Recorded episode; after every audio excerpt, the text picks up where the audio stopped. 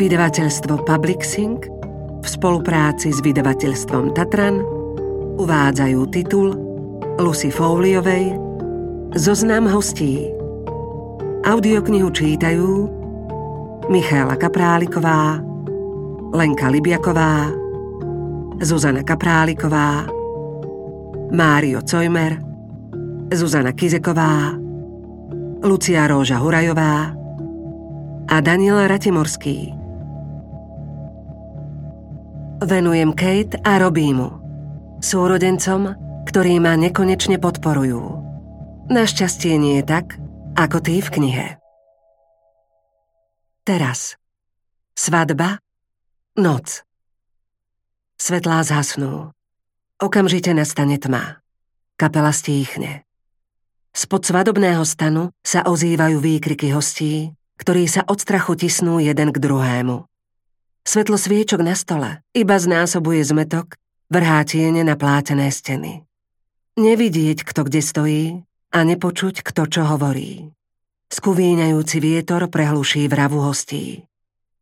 Vonku zúri búrka. Jačí na vôkol, búši do. Pri každom náraze vetra sa celá konštrukcia s hlasným kovovým stonom napne a zatrasie. Hostia sa od strachu prikrčia. Dvere sa uvoľnia, rozletia sa a trepocú pri vchode. Plamene parafínových fakiel osvetľujúcich vchod sa šklabia. Táto búrka je akoby osobná. Akoby si šetrila všetok hnev iba pre nich. Nie je to prvý krát, čo vypadol prúd.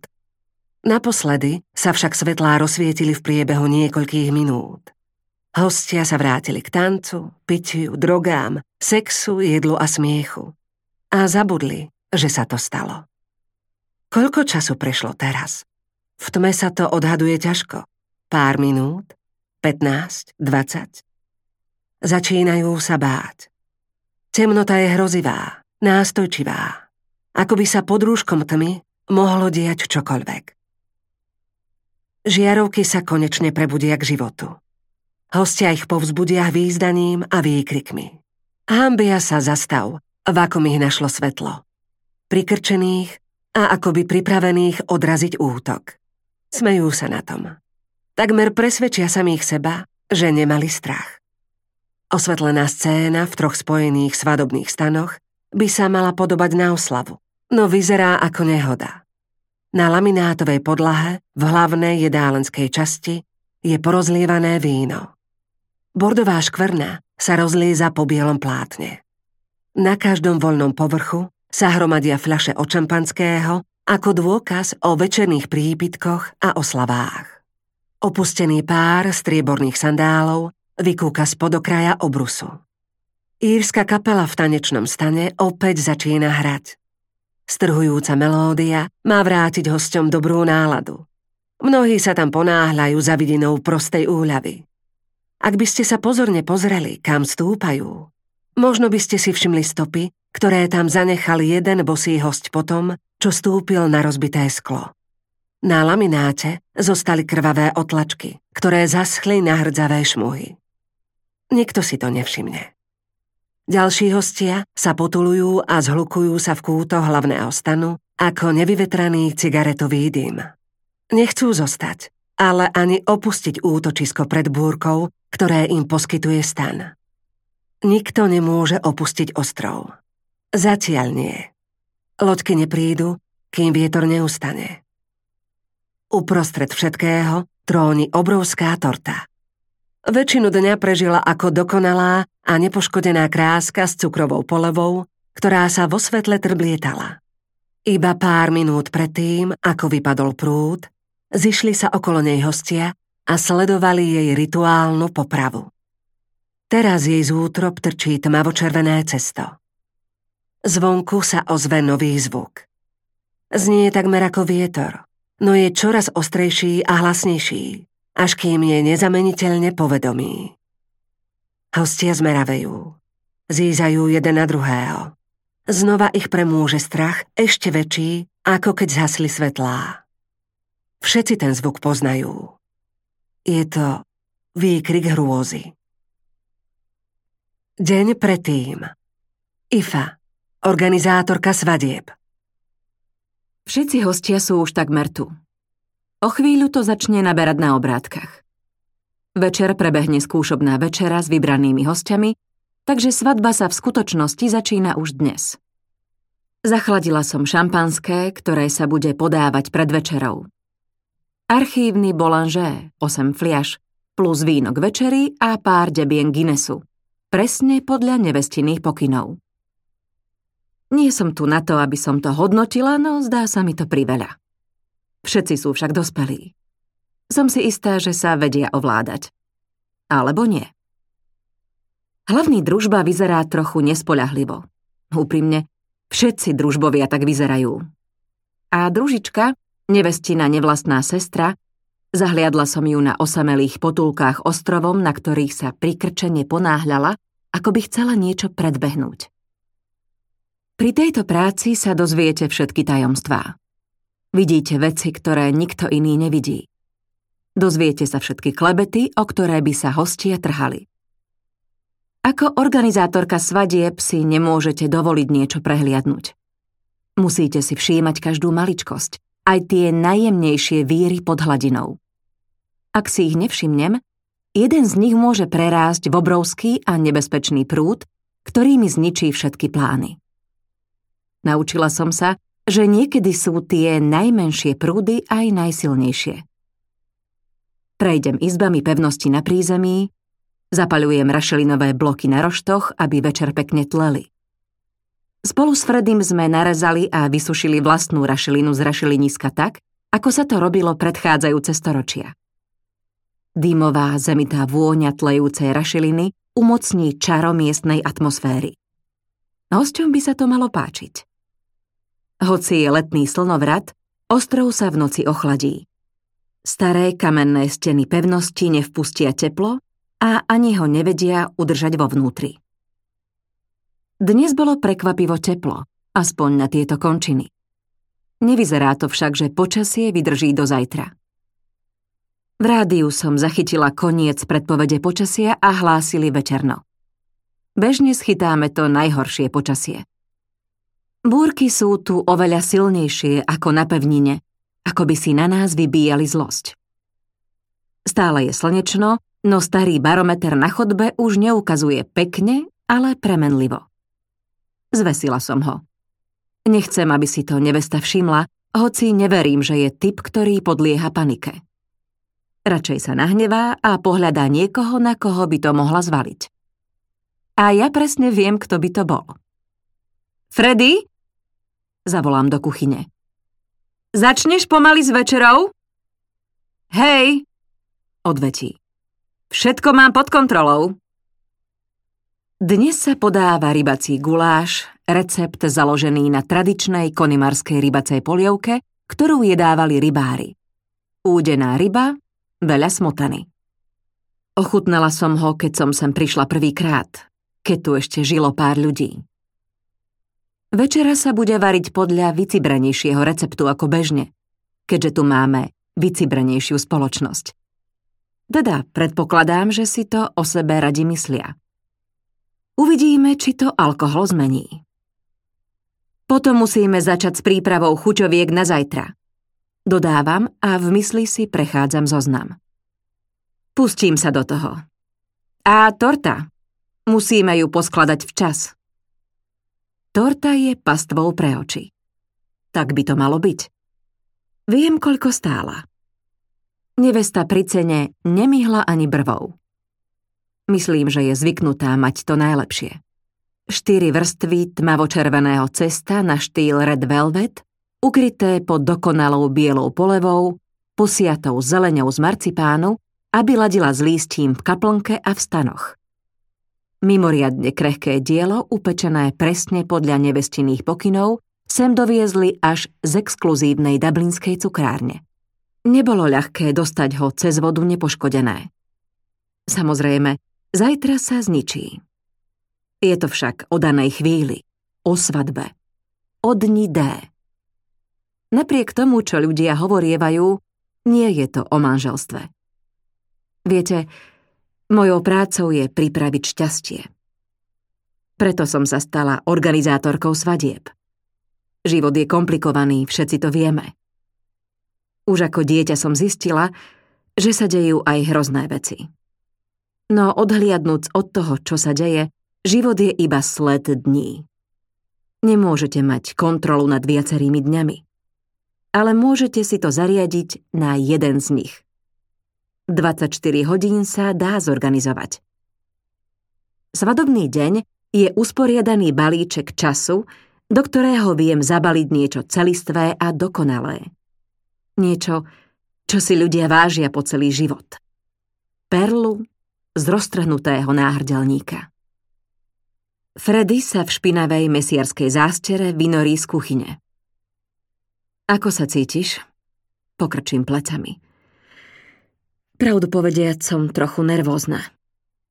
To zvládneš, láska. Spomen si, koľkokrát si to už robila. Toto je iné, lebo tento pár k rozhodnutiu Vila Slatera a Julie Keeganovej mať svadbu tu viedol hotový prevrat. Predtým som pracovala v Dubline ako organizátorka eventov.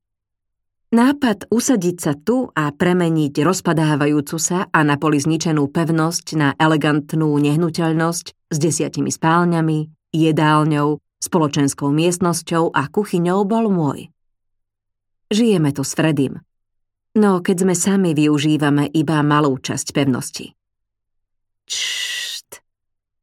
Freddy pristúpi bližšie a obíme ma. Cítim, že mi stúhne najprv telo. Tak veľmi sa sústredím na zoznam vecí, ktoré treba urobiť, že vnímam objatie ako vyrušenie, na ktoré nemáme čas. Potom sa v jeho náručí uvoľním a užívam si upokojujúce známe teplo. Freddy vynikajúco objíma. Mohli by sme ho nazvať medvedíkom. Má rád jedlo, je to jeho práca. Kým sme sa sem presťahovali, v Dubline mal reštauráciu. Všetko dobre dopadne. Upokojuje ma. Sľubujem, bude to dokonalé. Poboská ma na hlavu. S touto prácou mám množstvo skúseností. Nikdy som však neorganizovala nič, na čo by som vynaložila toľko úsilia. Nevesta je veľmi náročná. Aby som jej nekryudila, pravdepodobne to ide ruka v ruke s tým, čo robí, má vlastný časopis. Jej požiadavky by iných možno unavovali. Ja som si ich užívala. Mám rada výzvy. Dosť o mne. Konec koncov, víkend patrí šťastnej dvojci. Hovorí sa, že nevesta a ženích netvoria pár dlho. Aj naša spálňa sa nachádza v pevnosti spolu s ostatnými a včera sme ich počuli. Pre Boha. Freddy prevrátil oči, keď sme ležali v posteli.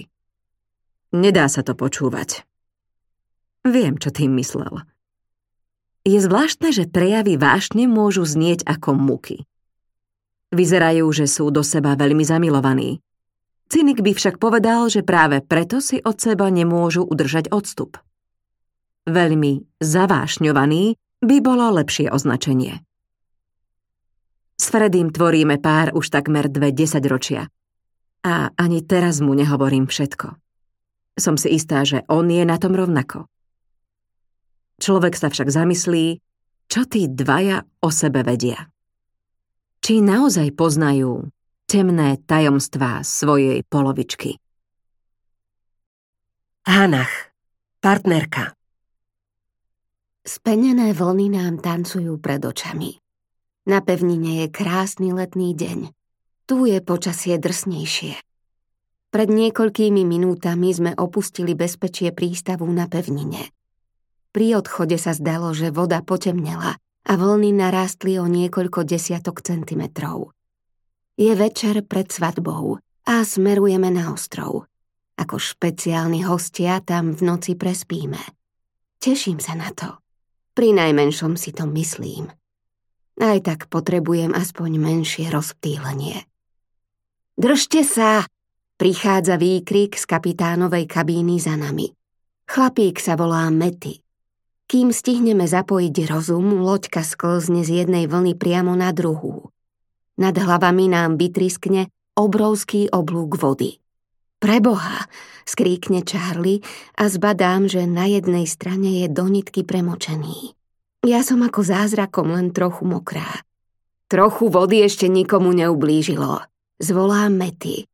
Smejem sa na silu, pretože ma to dosť vyľakalo.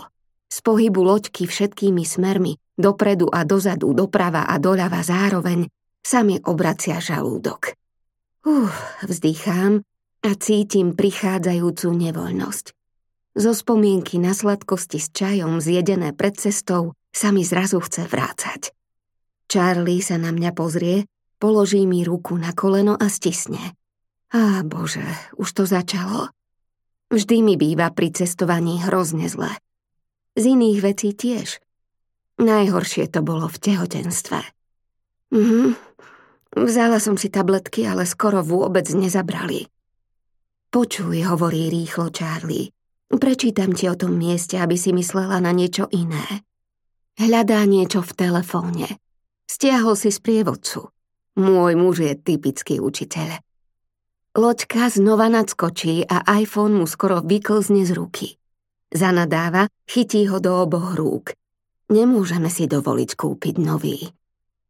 Nie je tu toho veľa, hovorí, keď sa stránka načíta a v hlase mu počuť ospravedlnenie. Kopa vecí o Konimare, ale o ostrove, hm, asi je to tým, že je malý. Zíza na displeji, ako by ho hypnotizoval. Pozri, niečo som našiel. Odkašle si a začne čítať hlasom, ktorý podľa mňa používa na prednáškach. Inis an Amplora, alebo v anglickom preklade ostrov Kormoránov, má v priemere 3 kilometre a väčšiu dĺžku ako šírku. Ostrov tvorí granitová hora, ktorá sa majestátne vynára z Atlantiku niekoľko kilometrov od pobrežia Konimary. Povrch ostrova tvoria hlavne mokriny s rašelinou alebo rašeliniská, ako ich volajú miestni. Najlepšia a v skutočnosti jediná možnosť obhliadky ostrova je zo súkromnej lode. Cesta z pevniny na ostrov môže byť mimoriadne nepríjemná. Tak to majú pravdu. Zamrmlem a držím sa zábradlia, kým sa prehupneme cez ďalšiu vlnu a znova narazíme na hladinu. Žalúdok sa mi opäť prevráti. Môžem vám o tom povedať viac, zvolá Mety z kabíny. Neuvedomila som si, že nás odtiaľ počuje. V sprievodcovi toho o Inis an Amplore veľa nenájdete. S Charliem sa došuchceme ku kabíne, aby sme lepšie počuli. Mety má krásny silný prízvuk. Pokiaľ je známe, hovorí, Prví obyvatelia boli členmi náboženskej sekty, ktorú na pevnine prenasledovali. A áno, pritakáva Charlie a pozerá sa do sprievodcu. Myslím, že tu niečo o tom bolo. Odtiaľ nevyčítate všetko, mračí sa Mety. Prerušenie na ňo očividne neurobilo dojem. Prežil som tu celý život, viete? Moji ľudia tu žijú stáročia. Viem viac ako nejaký chlapík na internete. Prepáčte, hovorí Charlie a červená sa. Takže, pokračuje Mety, archeológovia ich našli asi pred 20 rokmi. Spolu v rašeline, bok po boku, pekne natlačených. Zdá sa, že si to užíva. Dokonale zachovaný, hovorí sa, pretože tam dolu nie je vzduch. Bol to masaker. Všetkých dosekali. Och, hovorí Charlie a vrhá na mňa pohľad. Nie som si istý. Je neskoro. Tú predstavu mám pred očami. Dávno pochované mŕtvoly sa vynárajú z čiernej zeme. Snažím sa nemyslieť na to, no ten obraz je neodbitný. Nový nával nevoľnosti pri ďalšej vlne prichádza takmer ako úľava – pretože si vyžaduje všetku moju pozornosť. A teraz tam nežije nikto? Pýta sa veselo Charlie, len aby zmenil smerovanie rozhovoru. Okrem nových majiteľov? Nie, odvetí Mety. Iba duchovia. Charlie poklepe prstom po displeji. Tu sa píše, že ostrov bol obývaný do 90. rokov, kým sa poslední obyvatelia nevrátili na pevninu za vidinou tečúcej vody, elektriny a moderného života. Hm, to sa tam naozaj píše? Mety znie pobavene. Prečo? Pýtam sa, keď som našla svoj hlas. Mali nejaký iný dôvod na odchod? Mety už už odpovie, no zmení sa mu výraz tváre. Pozor, obaja! Zahučí pár sekúnd predtým, ako sa spodok loďky prepadne pri sklze po boku vlny a narazí do boku druhej vlny. Kriste pane, pri morskej chorobe by ste si mali nájsť pevný bod a tak vrhám pohľad na ostrov. Mali sme ho pred očami celou cestou z pevniny, ako modrú šmuhu v tvare nákovy na horizonte. Jules by si nevybrala miesto, ktoré by nebolo očarujúce. Ja som sa však nedokázala zbaviť pocitu, že temný tvar ostrova sa napriek slnečnému dňu hrbí a mračí. Ohromné však, hovorí Charlie. Hm, odvetím nezaujato. Dúfajme, že dnes tam už majú tečúcu vodu a elektrínu. Po tejto ceste potrebujem poriadny kúpeľ. Charlie sa už krnie. Poznám Jules. Ak tam predtým nebolo potrubie a rozvody, teraz tam už určite sú. Vieš, aká je. Pracuje efektívne.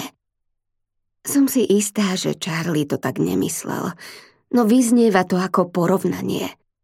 Ja nepracujem najefektívnejšie na svete. Do miestnosti nevkročím bez toho, aby som narobila neporiadok. A odkedy máme deti, náš dom je hotová bordeláreň.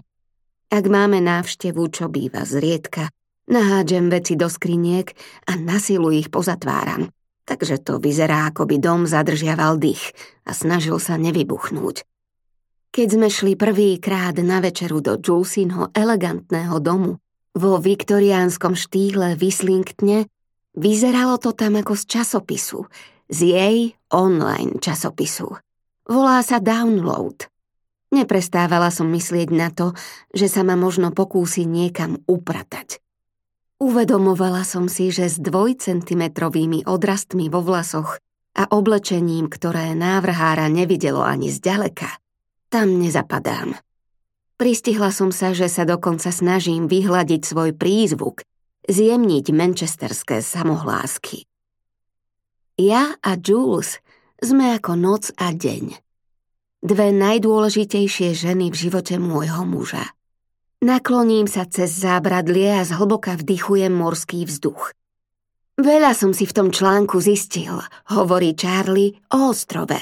Vraj má biele piesčité pláže, ktorými sa táto časť Írska preslávila.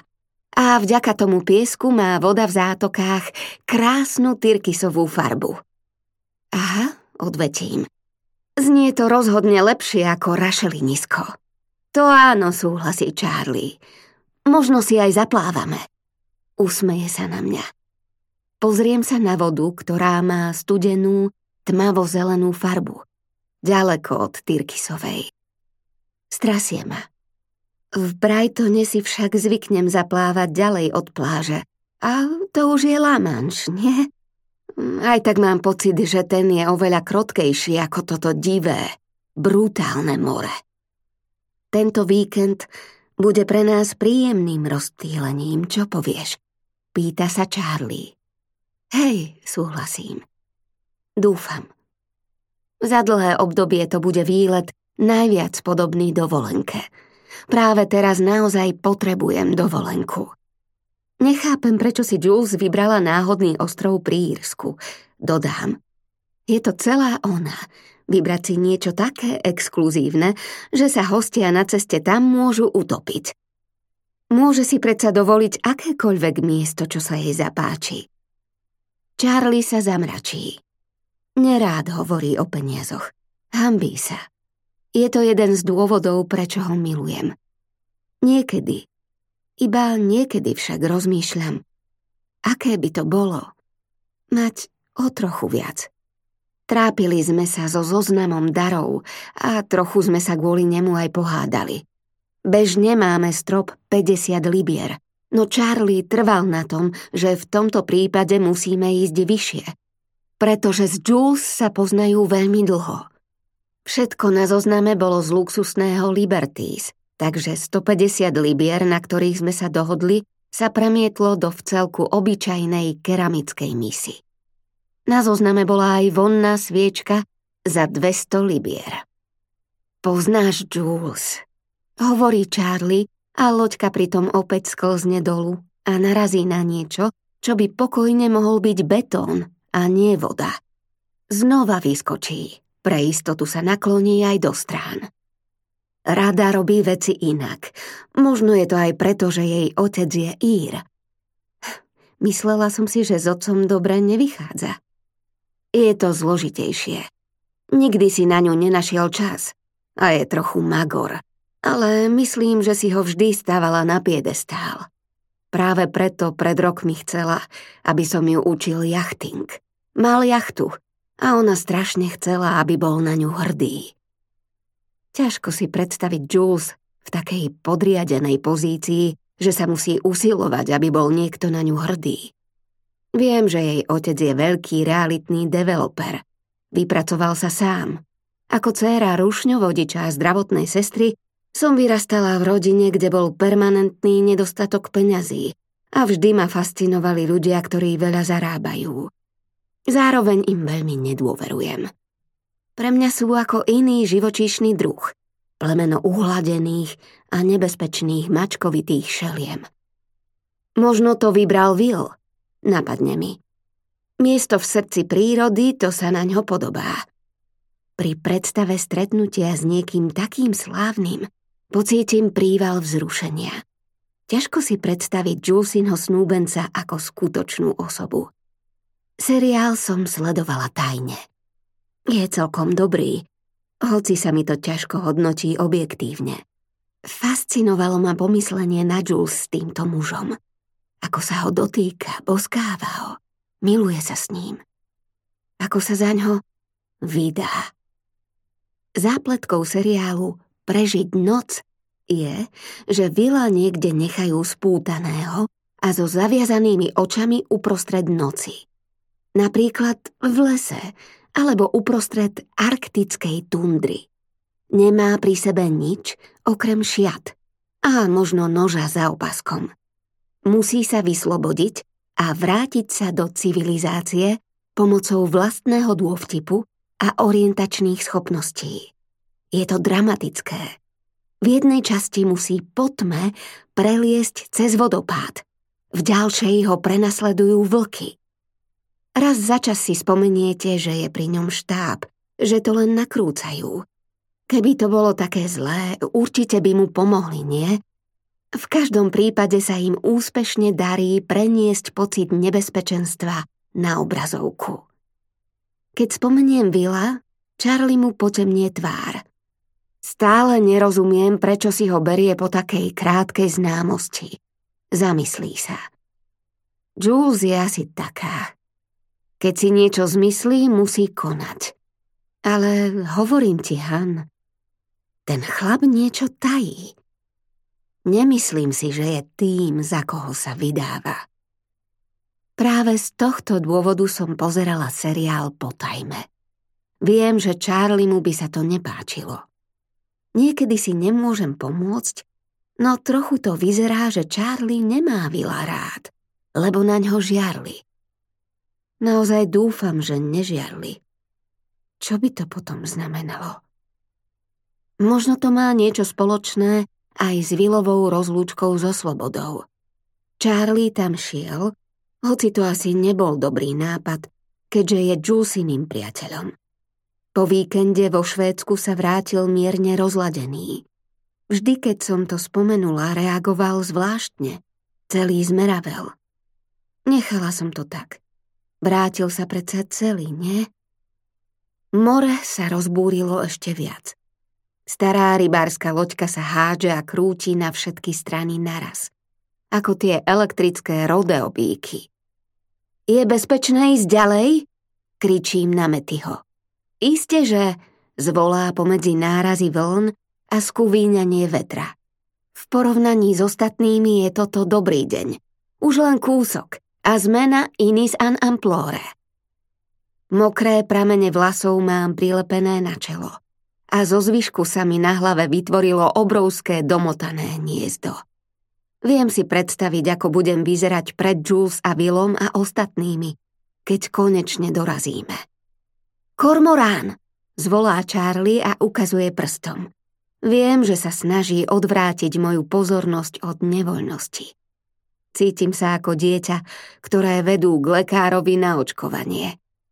Aj tak však sledujem jeho prst a zbadám úzku tmavú hlavu, ktorá sa vynára z vln ako periskop miniatúrnej ponorky. Keď vklzne pod hladinu, pred očami sa nám myhne čierna šmuha. Len si to predstavte – cítiť sa ako doma v takých nehostinných podmienkach. V článku bolo aj niečo konkrétne o kormoránoch. Spomenie si Charlie. Vezme do rúk telefón. Á, tu. Vraj sú na tomto pobreží bežné. Nasadí učiteľský tón. Kormorán je vták, ktorého miestne legendy vykresľujú v nepeknom svetle. No s Bohom. V dejinách ho zobrazovali ako symbol chamtivosti, nešťastia a zla. Obaja sledujeme kormorána, ktorý sa opäť vynára. V špicatom zobáku drží rýbku. Striebristo sa zableskne a v zápetí mu mizne v pažeráku. Žalúdok mi urobí salto. Mám pocit, ako by som tú vrtkú a klskú rybu prehltla ja – a teraz mi pláva v bruchu. Keď sa loďka začne nakláňať na opačnú stranu, vrhám sa k zábradliu, nakloním sa cezeň a vyvrátim sladkosti s čajom.